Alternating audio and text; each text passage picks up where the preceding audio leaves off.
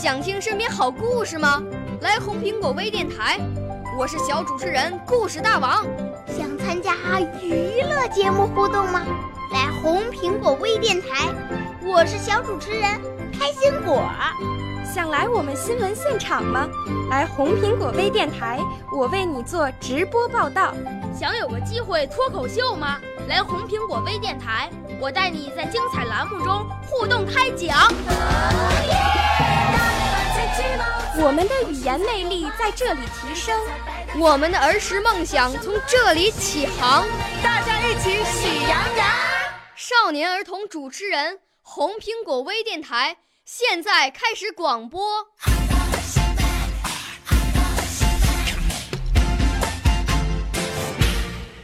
欢迎收听红苹果微电台，我是来自分已经话筒的小主持人黄子涵，今年七岁了。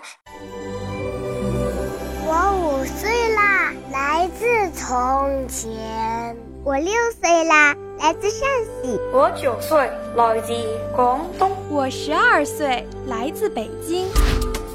我们都是红苹果微电台小小主持人。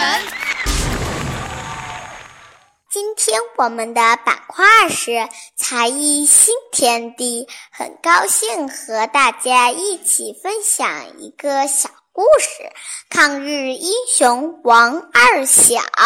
牛儿还在山坡吃草，放牛的却不知道哪儿去了，不是他贪玩耍丢了牛，那放牛的孩子王二小。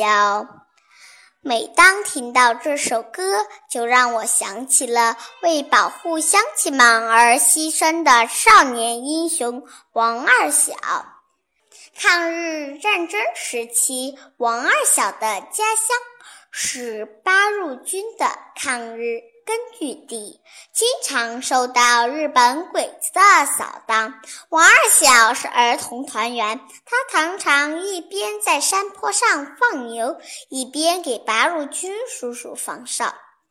有一天，日本鬼子又来扫荡，走到山口迷了路，敌人看见王二小在山坡上放牛，就叫他带路。王二小装着听话的样子走在前面，为了保卫转移躲藏的乡亲们，把敌人带进了八路军的埋伏圈。